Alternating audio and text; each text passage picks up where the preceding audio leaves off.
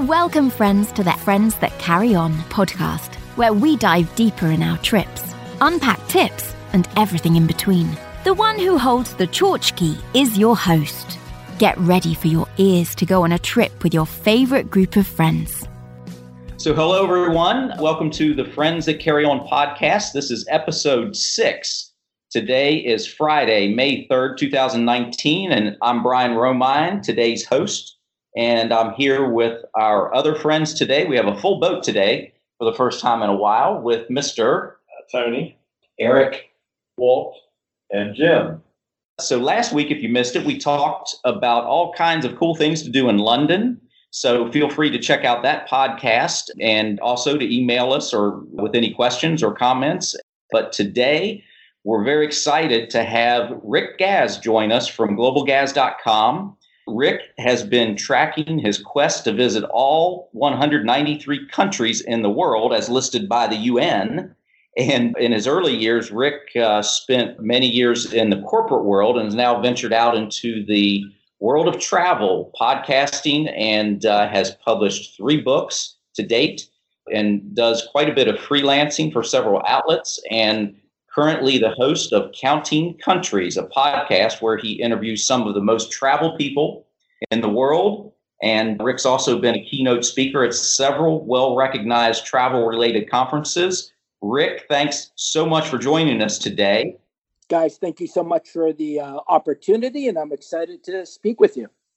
Excellent. So I thought we'd maybe just start out by saying or asking, can you tell us maybe a little bit more about yourself and how you ended up where you are today in this crazy travel world? Yeah, I'm blushing a little bit after that overview of my bio, so that was quite nice. But yeah, I was living a pretty traditional life. I went to college. I got a corporate job after graduation. I toiled for quite a number of years in the investment industry. And then I kept on getting laid off. And every time I got laid off, I looked at it as a great opportunity to go travel overseas. And there was a final layoff in 2008 during the financial crisis. I started traveling beginning of 2009 and traveled for about 11 months. During that trip, I knew I could not go back to the traditional 9-to-5 corporate world. I'd have to figure something out, and I did, and travel became the main focus of my life. Just a quick question, in doing that, how did you figure out how to support yourself and make it a lifestyle or way to get paid and travel as well? Or when did you figure that out in that time frame? Well, I definitely didn't figure that out in 2009. But when I came back from that trip, I moved back to my condominium in Chicago. And then organically, some opportunities came to me. I started 2 businesses. One failed and the other didn't. And the other business, which was real estate investing, worked out very well. And that provides the bulk of my income, with travel blogging and the associated areas also providing some benefits as well. Okay. So is there a certain experience that you can pinpoint, that kind of really captured your interest as you were exploring this back in 2008, 2009, where you just said, okay, this is it. This is the one thing that has made me decide this is what I really want to do now. Well, I don't know if there's a light bulb moment. I think it's a combination of frustration with the corporate world. I mean, the reality was, I was working for a boss who was not that great, a company which I didn't really respect. It was frustrating. So, I was making decent money and that was the draw. So, it was hard to step away from making a good living. But when I got on the road and I got further and further away from the corporate drone life, I said, I can't go back to that. I got to figure it out. That was kind of the evolution into realizing I didn't want to go back to where I was before. Well, kind of dovetailing off of that then, there was maybe a point, you can't really pinpoint the exact moment where you said, I'm going to do this for a living, or for the rest of my career or life, but how did you, or when did you get to a point where you said, well, maybe I'll just go ahead and see if I can visit all 193 countries? Yeah. So as I mentioned, I'd been laid off before, once in 2004 and once in 2005. And after those layoffs, the first time I took a 8-month trip and the second one, a 3-month trip, and just had an amazing, just fantastic time learning and traveling. During the trip in 2009, after the final layoff, when I did an 11-month trip, part of my strategy was trying to visit only new countries. So I started off in South Korea and just kept on going west and just started checking off new countries. Now, while I was counting countries, I said to myself, like, oh, I'm just going to travel to every country in the world.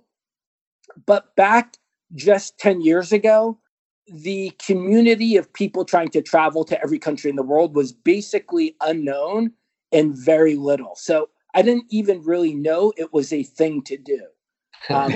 Yeah. So that has changed significantly now with the internet, with Facebook. Now there's, large communities online who are all networking and talking with each other. And you can see all the other people in the world trying to accomplish the same goal. So it was part just serendipity that I pulled out the map and I just said, hey, I'm going to go try and do this on my own. And then I would say in around 2014, once I started seeing other people online trying to do this, I said, oh, I really need to refocus on this goal and see if I can do it as well. Gotcha. So that's a pretty small group of people that have accomplished that. Does the stats still hold that I saw on your website where fewer people have visited all the countries in the world than have been into outer space? Yeah, so I love that statistic. And from my understanding and the community's understanding, that statistic still holds true. 550 people have been to outer space. It's believed a couple of hundred people have traveled to every country in the world. That's pretty cool. Wow, that's cool. Yeah. How far do you think you're away from making that a reality for you? Yep. So I just finished my 137th country, which was Cape Verde. 137 sounds impressive and amazing. But so the reality that sinks in is there's still 56 more to visit. I'm thinking I can maybe do that in the next, be done in 3 years. That's pretty cool. Here's a question. What do you consider a visit? What do you consider? How much time do you have to spend there to check it off the list? Good question. You can't just lay a layover. Or, yes, everybody has to have a, lack of a better word, a litmus, I guess. Yeah. What's yours? So I think you just touched on one of the most controversial questions within the community. Of course I did. That is Mr. Controversial. That is me. I like your style. There's no universal governing body, right? So everybody can make up their own rules, and then everybody can gossip and talk about each other in the community about how long that person stays in each country. My personal rule is airport/layovers don't count. But beyond that, I'm pretty flexible, meaning I went to Monaco and I count that as a visit, but I spent the day there. I didn't sleep over. Okay. Like we went to Mostar for a day trip. Didn't sleep there, but I spent the entire day there. So I kind of count. Yeah, we drove into it. So yeah. So Rick, what does your passport look like? Do you have like an extra passport? I do have 2 U.S. passports, which is a tremendous help to allow me to kind of pursue this quest. So if you write a nice letter to the U.S. government explaining why you need 2 passports, in most cases, they will issue you a second U.S. passport. Oh, awesome. Good. Interesting. That's great information. That is good. I hope that that's a problem for me one day. I think it's something good to strive for. Yeah. I have a quick question for you, though. So one of the things, I don't even know how many countries I've been to right now. I'll have to go look. But one of the things that we always struggle with is, you fall in love with a few places and then you just want to go back. How do you kind of mix in that kind of concept that you want to go visit a place that you kind of like with also trying to reach your goal? Great question. Another eternal question for anybody in the travel community. And I think we all struggle with that. I do every time. So last year, I think I went to 29 countries, 15 were new and 14 were repeats. Mm. So now in the back of my mind, every time I go to a repeat country, I say to myself, oh, I could have gone to a new country instead, and I'd be that closer to completing my quest. But at the end of the day, like all of us on this conversation, the reality is the passion is travel. So when I go back, to one of these countries, I love it. And the completion of my quest will just simply have to wait for another day. Well said. Yeah, that's good. So you have 50 some countries left to go. Which ones of those, or do you have a couple of those that you could pinpoint that says, oh, those are going to be hard to do? Well, there's a couple which are more challenging. So you can look at, let's say, Libya and Afghanistan, which are more challenging from a safety security issue. So you have to time those visits as well as you can, because sometimes they are more stable than other times. You know, I've some other countries like Venezuela are in that category. Getting the Pakistan visa can sometimes be a little challenging. I'm going to be trying Pakistan in September. So, yeah, there's still a fair amount of easy ones to go, but some challenging ones as well. Yeah, so North Korea. Have you been to North Korea? Yeah, I did North Korea several years ago, and before the new travel ban for Americans to visit there, it was actually a relatively easy country to visit. You would contact one of the several companies that brings Westerners to North Korea. You would send a scan of your passport, and they would do all the work of getting your visa for you and setting up the trip. So in some ways, it was really straightforward. Oh, wow. How costly was that? Was it fairly reasonable, or, I mean, is there an extra expense to having somebody else do that for you? You know, you can't travel there independently on your own, so your only option is working with one of these established companies. And the other benefit, since there's three companies, the trips can be pretty competitive. And I can't remember it exactly. I mean, one of the companies offers, I think, like a one-night trip for probably only a couple $100. So those people who want to check the box are able to get there for pretty cheap money. Right. Very good. Well, kind of moving on here into maybe some newer parts of or topics here. The through your travels, you've mentioned that you've really met some true new friends, and I think one of the episodes, Quarantined in China, was one of those, and we were curious about some of your more memorable new mates, and how do you stay in touch with those people? Yeah, I mean, you picked maybe one of my favorite travel stories of all time. It was, in some ways, one of the best travel memories and the worst travel memory. So if you're in Kathmandu, a number of companies offer weekly trips overland to Lhasa, Tibet. So you can sign up for the trip, and every Monday morning you meet in Kathmandu and you jump on a bus and you head to the border, which is only several hours away. So I signed up for this tour, and 23 of my new friends also did the same thing. We got up to the Chinese-Tibet border, we crossed the Friendship Bridge, and we entered in Chinese immigration. This was during the time of the H1N1 panic or flu or whatever you want to call it. And they took your temperature as you entered into Tibet. One woman on her bus had a fever. Mm. And before I knew it, we saw her being whisked away and be put on an ambulance. Holy cow. A little startling. Right. They then held the remaining 23 of us on a basically patio outside of the immigration center. And after several hours later, a bunch of Toyota Land Cruisers pulled up. They said, hey, we're going to take you on. And we all jumped in. And about 10 minutes later, they pulled up to a small motel and they locked us up in there for 5 days. Oh, no way. Wow, I suppose at that point, it's a good thing you're not working for corporate America anymore. Yep, I would be getting another layoff slip because no one would have ever heard from me. And did you have internet connection for those 5 days? I personally did not.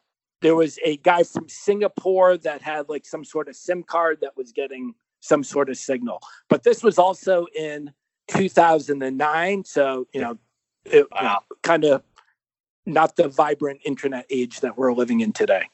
Right. I'm sure there were awesome accommodations too for 5 days, right? It was like this 16-room motel, 2-floor motel. Very simple, very Spartan. And that's where we were for 5 days until they finally released. And that's all you're going to say about that. Okay, we got you. We understand. So is this where you maybe made some of those new friends? 100%. I mean, 50% of the time, this was an extremely funny, humorous situation. And 50% of the time, it was actually a bit unnerving. Just 50%. Yeah, 50%. You know, at times we made the best of the situation, but at other times we were getting fearful because, you know, there's a lack of communication. They weren't telling us when we would be released. We felt like these government officials who would barely update us were lying to us. And we began not to trust them. And it became kind of a bad situation like that. On the upside, we paid one of our caretakers like $50 to buy a DVD player because one guy had, you know, 5 seasons of Weeds on DVDs. You know, there's another day I paid someone to buy me Pringles and a case of beer. So we were all drinking. It was really an exercise in camaraderie. Mm-hmm. And I kind of say it's like, you know, you meet someone traveling overseas on a week trip, and that week trip equals 2 years in real life. Well, we were together for 8 days with 5 of it being in quarantine. And that was so intense. I mean, to me, that equals 10 years of friendship in real life. Right. So really made some great friendships. I just, you know, I still talk with a lot of them. I see some of them occasionally, but there's definitely a bond between the group. Oh, that's great. Well, I hope it added 10 years to your life and didn't take away 10 years of your life.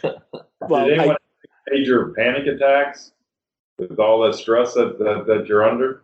I'm trying to think if we had any crying on the trip.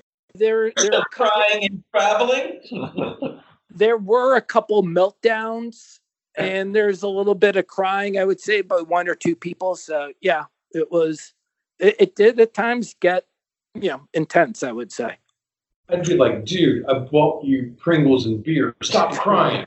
Yeah. So, Rick, how are you with those people that you know had, you know, formed those close relationships with? What's the best way you found to kind of stay in touch with them? Is it through, you know, texting, Facebook? What's your medium that you use? Yeah, I mean, everything is driven by Facebook. And then in addition, we created our own private closed group with all of us in it. So every now and then we'll post something and, you know, there'll be the anniversary of our quarantine and someone will post a picture of one of our guardians or caretakers. So some good memories. What a great story. Yeah, you should meet up and lock yourself into a hotel room. And watch it. We've joked about it. Hey, Rick, there, about 10 miles from here, there's a hotel that reminds me exactly of what you just described. So if you guys are looking for a reunion, we can book that for you. We should possibly set that up. That is correct. Hey, Rick, do you ever get to this area of the country over here? Well, south of where we are now. D.C. anyway. When I was in my 20s, I had some jobs where I was traveling for work all the time. And I did probably about 45 of the 50 states, and most of that during that sales job in the 20s. West Virginia is one of those categories where you guys might make fun of me. I've technically been in West Virginia, but it was just driving through for a couple of hours from getting from Ohio to be honest, I can't remember what was on the other side, but I did cross through West Virginia. Cool. No worries. Or east. So I'll have to, I have to do an official visit for West Virginia at some point.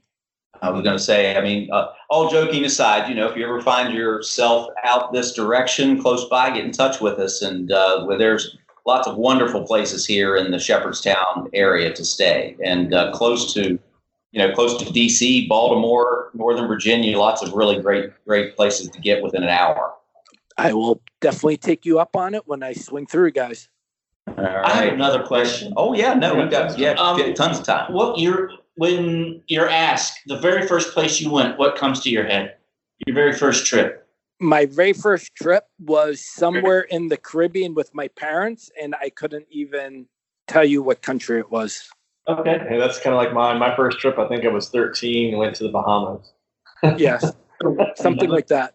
Change gears, Rick. What's your most favorite place to go? Obviously Bangkok, but outside of Bangkok, what's your place, if you have that? Well, I would say, as you might imagine, I'm sure you guys get that question. That's probably the most difficult question to answer. I typically say my two favorite countries are Thailand and Armenia. Those are the two countries I've spent the most amount of time in outside of the U.S. But the realization has come to me that my favorite country, so to speak, is probably Myanmar or Burma. I just went there for my 5th time in February of this year. Fantastic, awesome. Where were you in Myanmar? This trip was Yangon, Bagan, and Chin State, a town called Mindat, and then to Mandalay. Nice. That's not too far from Bangkok, right? I have another question. Is that because maybe it has to do with expenses? It's not near as expensive over there? Does that have a lot to do with it or not at all? I'm just curious. That's always a great bonus. I love not spending a lot of money. And you can do that there. Yeah. But at the end of the day, that's not the determining factor. Right. I think like the good example of what you're getting at is you can rent a bike, a motorbike, actually an e-bike for like $7 for the day in Bagan to see the temples there. Mm-hmm. I was just in Portugal and they're renting motorbikes for $30 a day. So what's going to be more enjoyable at some level? I rather spend $7. Right. So what are the favorite things that you find in all of the places you visited that really draw you or make you feel like this is a wonderful place? I liked this country, and this country because of what? Yeah, I think it's because of a diverse group of reasons, meaning I'm attracted to the strength of the country. So if I'm in Mauritania, I love Mauritania because of the desert, the Sahara Desert. It's beautiful. Which you're attracted to the what other country? Didn't get that word. You blanked out. I'm attracted to the strength of the country. I got you. So if I'm in Kenya, I love Kenya for the safari. If I'm in Mauritania, I love it for the desert. And if I'm in Palau, I love Palau because I'm going to go snorkel, and it's the most amazing ocean life that I'm in the sea. Yeah. So for you, it sounds more about like getting out and about. It's not about the restaurants or the food as much as the travel and experiences than what would be, you know, the theater or the food or something of that sort. I mean, one of my biggest liabilities is my extreme fussy and picky eating habits, which becomes a real negative. There's a handful of countries where I love the food, like the Middle East or Italy or India, and I'm really happy to be eating in those countries. But some countries like, you know, Mauritania, it's like, you know, I just rather eat some bread, and I brought some peanut butter, and I rather eat that than I don't want to eat the camel stew. I'm not adventurous. Yeah. No camel milk either. So here's my segue. Do you find getting the peanut butter in the countries a little bit easier than smuggling cigarettes into Syria? I'm impressed. You guys are great with segues and research.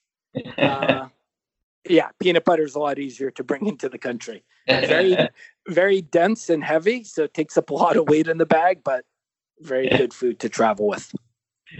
So that was actually a bit of a serious segue. You know, it would be kind of cool to hear a little bit about that experience of the your story on the cigarettes into Syria and the way you applied water and held your breath.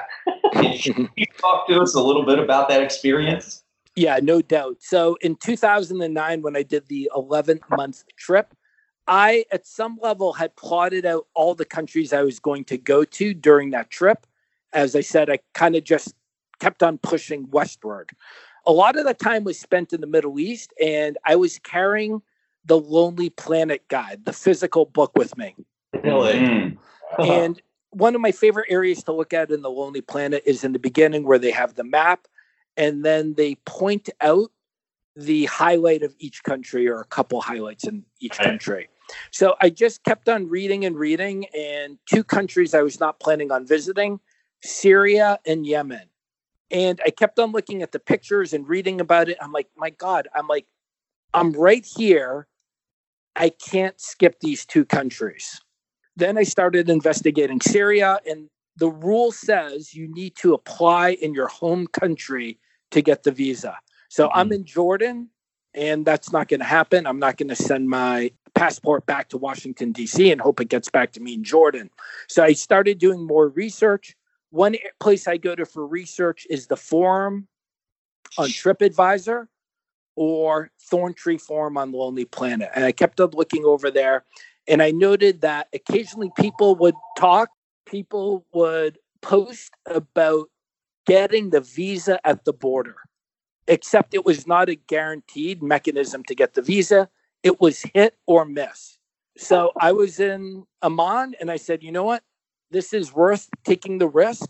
I'm going to go up there. So I take a shared taxi to the border, which means you just wait at a designated area and you wait for four people to show up and you all get in the taxi and share it up to the border. I quickly stamp out of Amman. I go into no man's land and I arrive at the Syrian visa, Syria border, Syrian immigration area. I run in, I fill out an application. My shared taxi leaves me because the other people were all Jordanian or Syria, were able to pass in 5 seconds. And then I sat and I waited and I waited and I waited.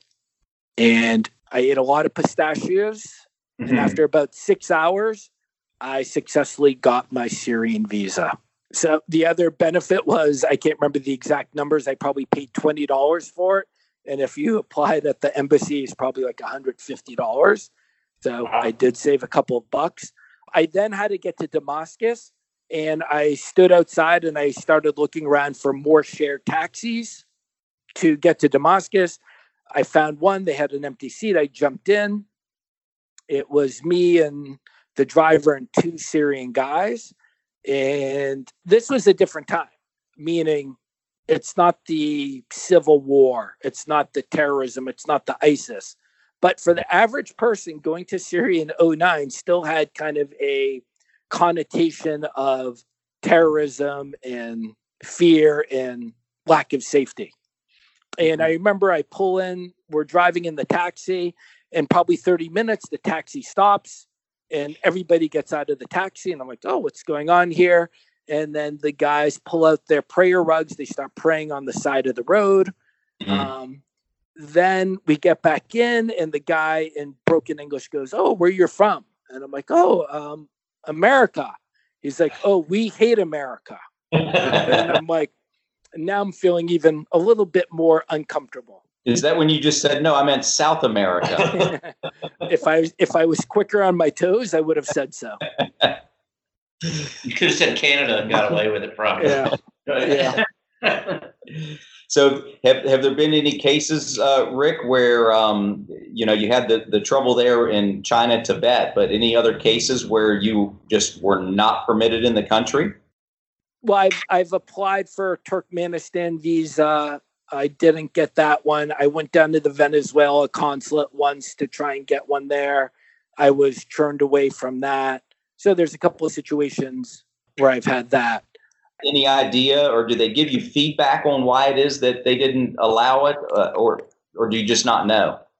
Well, Turkmenistan is known as the North Korea of Central Asia. and they're very sensitive to foreigners visiting the country.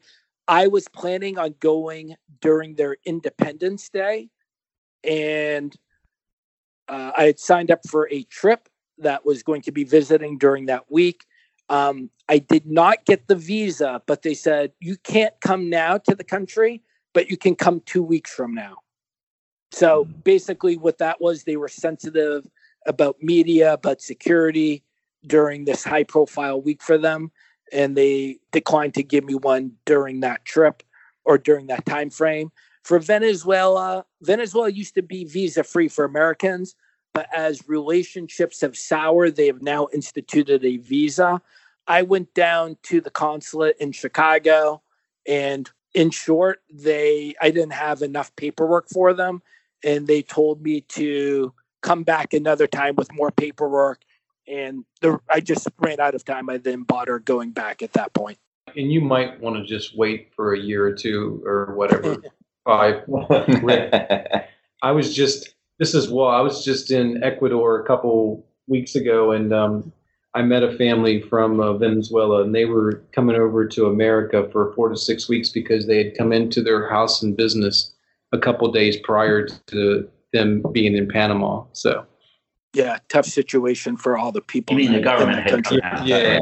So when you're traveling, you see those situations. Not to bring this down, but you see those situations. So you might want to just wait for a little bit.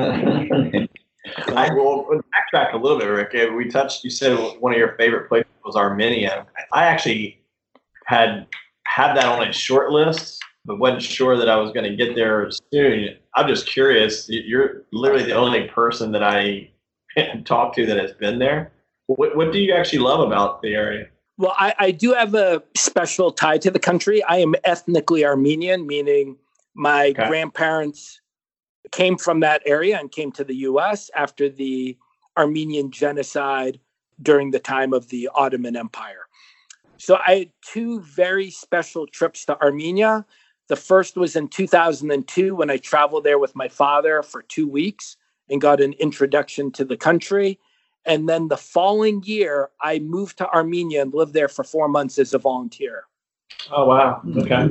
So during that time period, I just met so many great people. I had an incredibly fantastic experience. And I've actually been every year to Armenia since 2002. Oh, wow. Okay. So for first-time visitors going in, what do you have some recommendations of these are the first three things that you should really do? Yeah, so just overall, Armenia is a great, great country for visitors. It's compact, yet very diverse, and there's good infrastructure, and it is also priced extremely well. So friendly people, easy to get around, not going to break the bank, and so much to see. The capital, Yerevan, is an amazing city. It's developed so much in the last 15 years that I've been going, but there's a great cafe scene, a great restaurant scene. There's a lot of history there and a lot to see. Outside of the capital, the nature is beautiful, and Armenia is the first Christian nation in the world, 301 AD, and there's some of the most beautiful monasteries and churches set in some of the most beautiful outdoor scenes. Wow. Cool. I am sold. Yeah. Well, I was looking at it because I was looking at a trip to possibly kind of do the Turkey, Armenia, Azerbaijan, Georgia, that whole area. Have you been to Azerbaijan or Georgia? I've been to Georgia 3 times, and that is another great country to visit. I highly recommend it. Tbilisi? Have you been to, is it the capital Tbilisi? Yep, the capital, Tbilisi. Yeah, in short, you're going to love it. I'm sorry. I just watched an episode of these guys that were traveling in Tbilisi. And when I lived in Florida, I had a very good friend of mine that was from Georgia. We became very good friends, and it intrigued me to go to that part of the world. And it's kind of funny that you mentioned that area of the world, because I've always wanted to go to Georgia. Yeah. And if you're there, you might as well knock some of those other ones out. Yeah, and you should. It's a wonderful place to visit. Georgia, also one of the few countries where I really like the cuisine. So another good reason to go there. Awesome. Yeah, very cool. So So switching gears again, Rick, you've written 3 books, done a couple of films.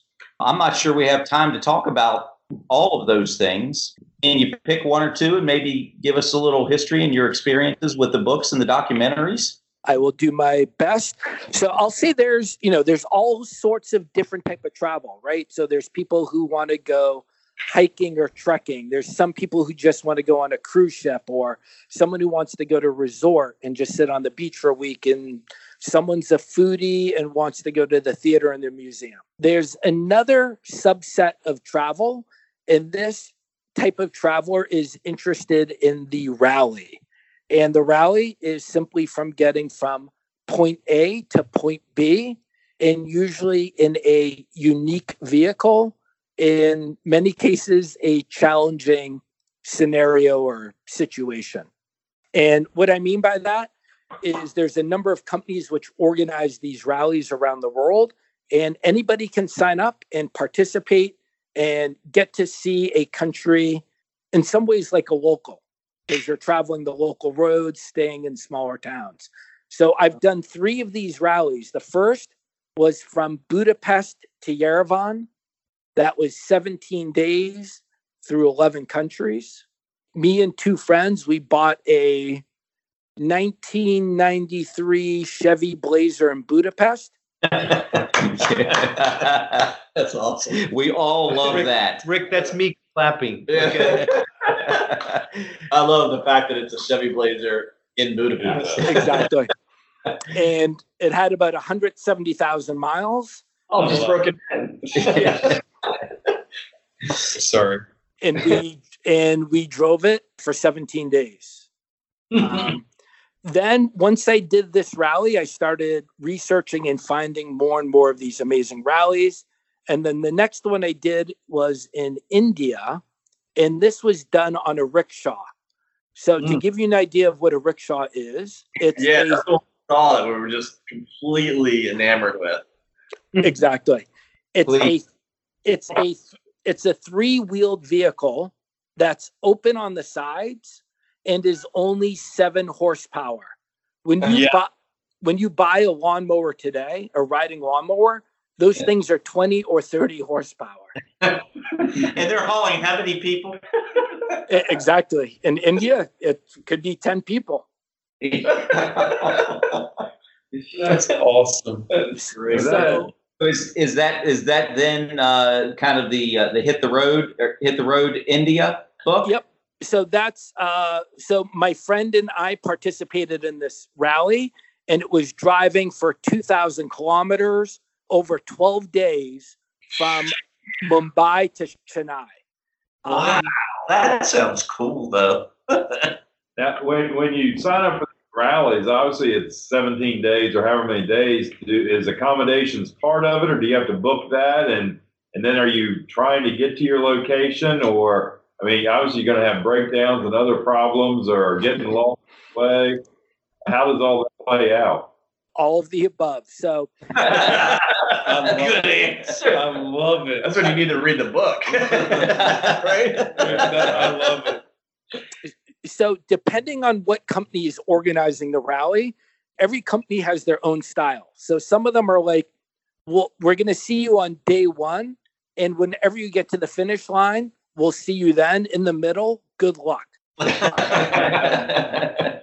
going to meet for cocktails on day 8. Here's some camel milk. Yeah, enjoy the camel milk. So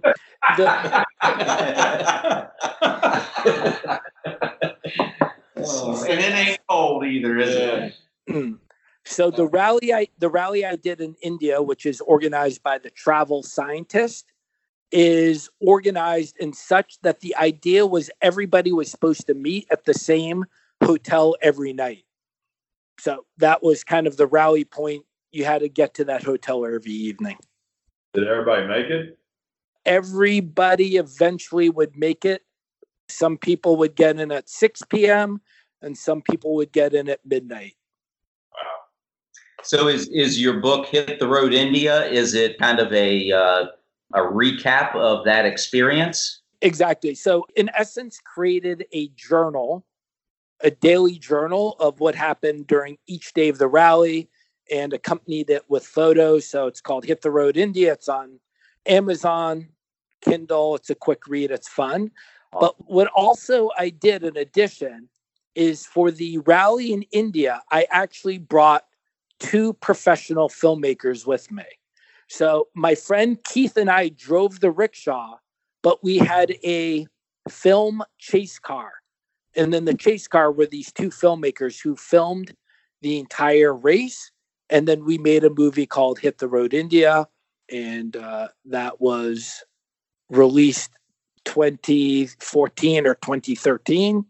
So that was just an amazingly cool experience for me. One, to do the rally, and then two, to make this really cool film. Where can you find that film? Where can you download it or view it or access it? Yeah. I mean, I was pretty excited with what we did with that film. We played in close to 10 film festivals. Our film was licensed by KLM Airlines and Virgin Australia. So people were watching our film on airplanes around the world.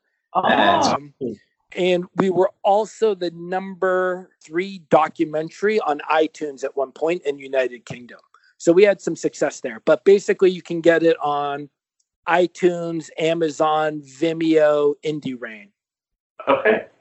Oh, and then actually just a couple of months ago, a cable channel from India licensed the film, and our film was played over some cable channel cut up into 4 episodes for 1 month in India. So hopefully a couple million people saw that episode or the film over in India. Yeah, that's pretty awesome. Hey, Rick, I also saw that, I know you're going to hit Africa, I think, here soon, right? You hooked up with one of the travel groups I know that we've looked into. Or is that the one, the trip that you just came back from? Yeah. G Adventures. Yeah, the G Adventures, right? Oh, G Adventures, yeah. G is this great company based out of Toronto. The G Adventures operates in dozens and dozens of countries around the world with several different products. And I am working with them as an ambassador, which means they send me on 2 trips a year. And G Adventures sent me to Uganda and Rwanda in February of this year for a total bucket list trip for me. I got to trek for gorillas. Oh, that is awesome. Wow. So spell that for me. Is it just G Adventures? Yep, just the letter G and adventure. So easy to Google. And you'll get addicted to the website because you'll just start salivating over one itinerary. Then you look at the next one. So you actually work with them as an ambassador and to help work on the trip. What I'm doing is I'm creating content for them. So I go on the trip, I write blog posts, I take photographs, I share information over social media. That's great. Is G Wanderer and G Adventures tied together? The nickname for the ambassadors are G Wanderers. So you can Google G Wanderers and you'll see approximately 15 travel bloggers from around the world who are working with G Adventures promoting the trips.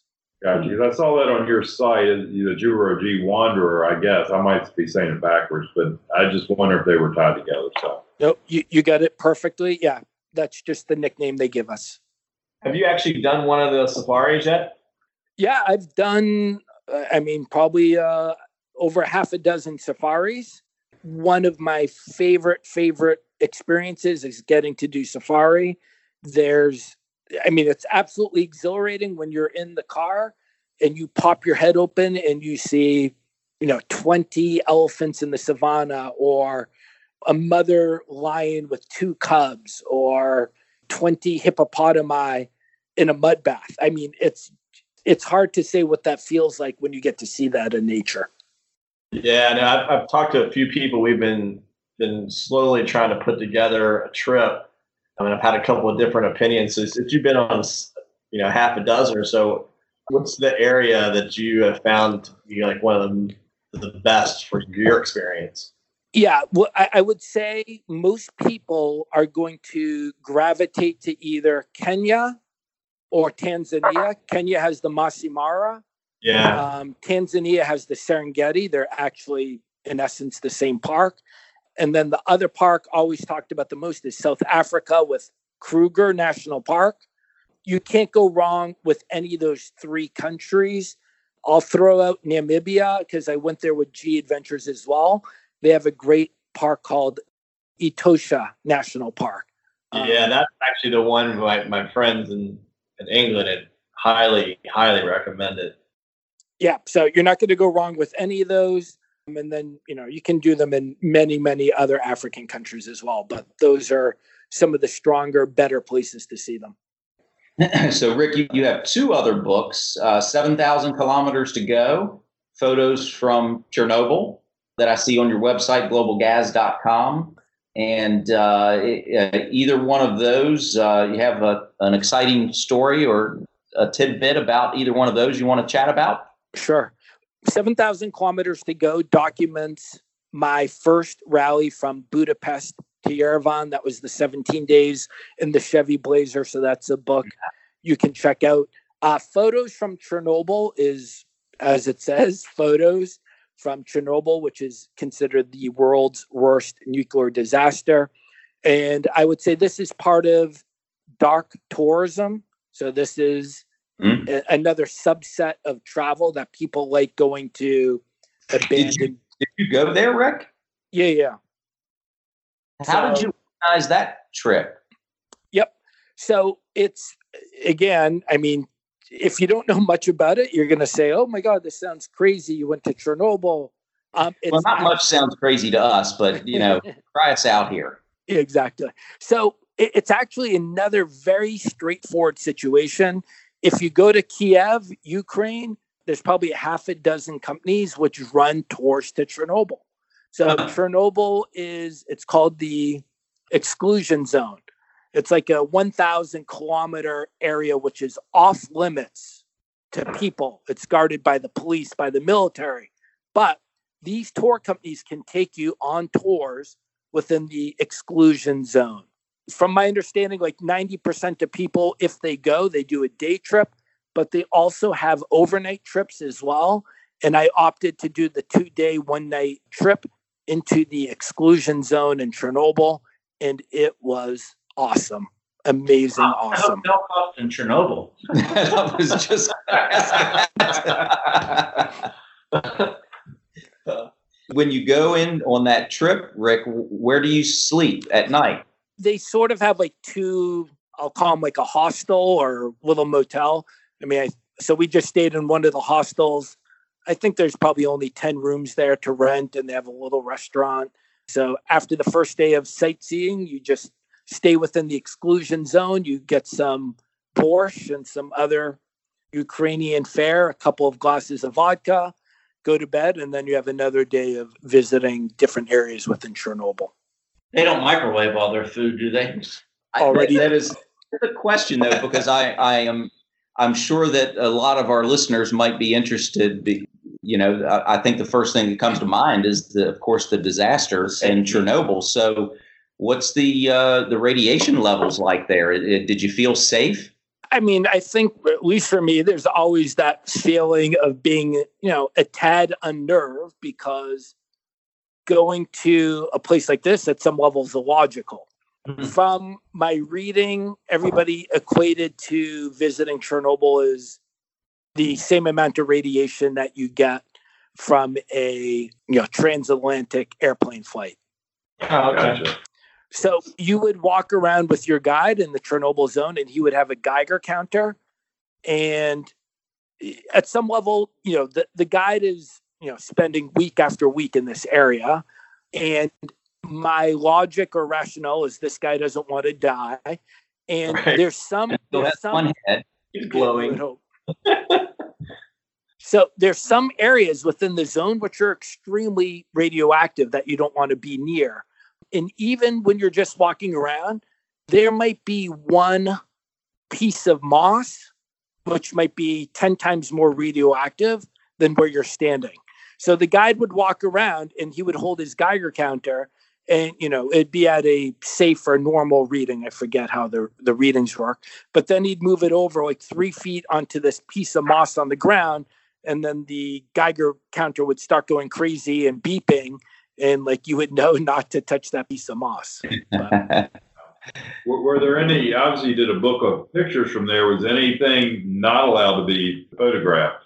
Yeah. actually it was, once you were in there, the access was incredible. So wherever your guide brought you, yeah, great question. No issues at all. You could photograph whatever you wanted. Right. Did you happen to come across any mutated animals? No mutated animals, no Walking Dead, very safe. But they're, from what I've seen on some of the stories or articles I've read, the wildlife is kind of thriving there. Yeah, that's what I've read and heard about when I was there. I didn't really see any wildlife, but they are discovering mutations, though. Are they really? Yes, they are. Yeah, I've seen a little documentary on it. We'll have to save that for another episode.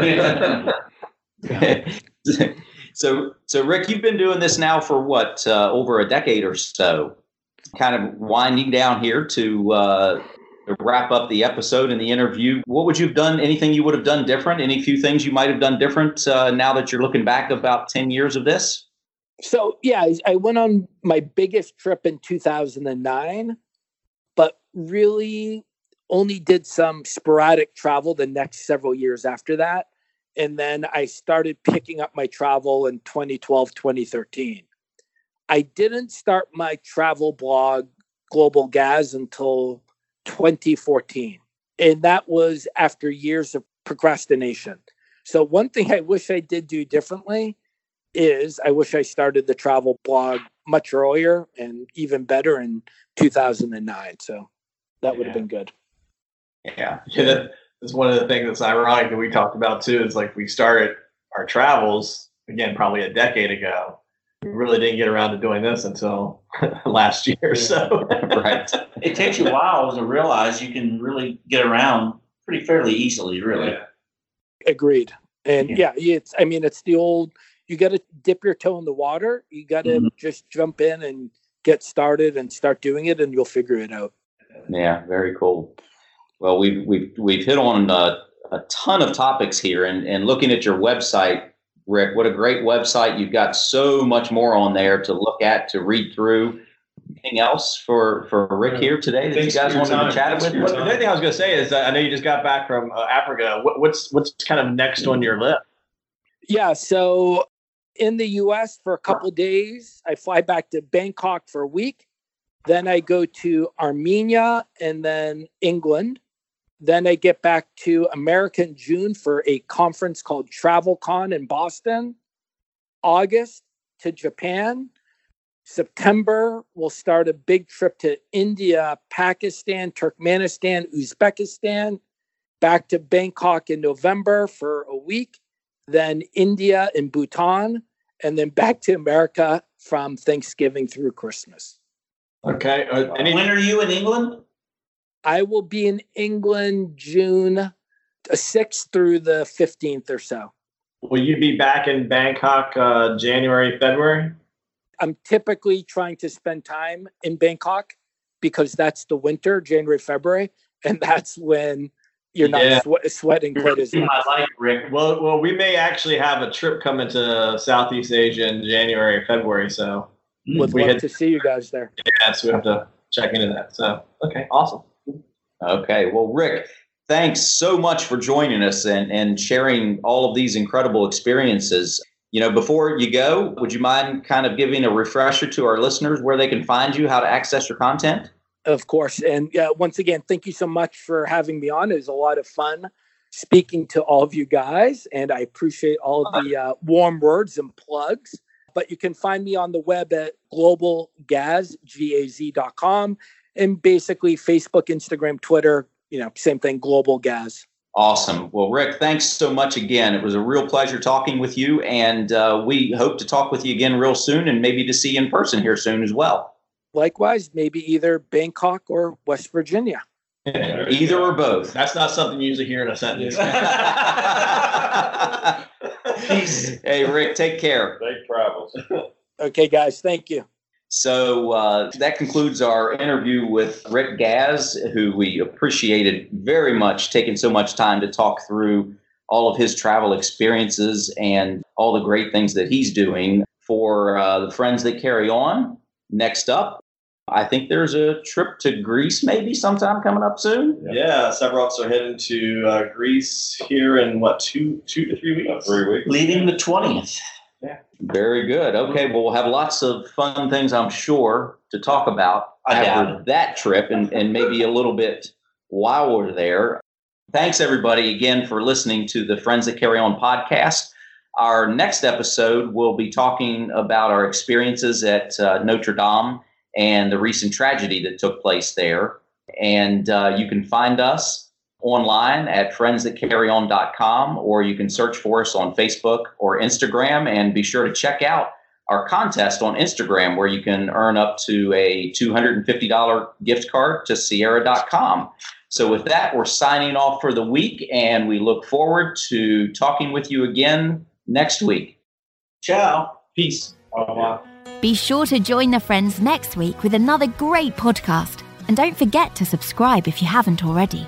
You can also find the Friends and other content on www.friendsthatcarryon.com. Or check us out on Twitter, Instagram, or Facebook by searching Friends That Carry On.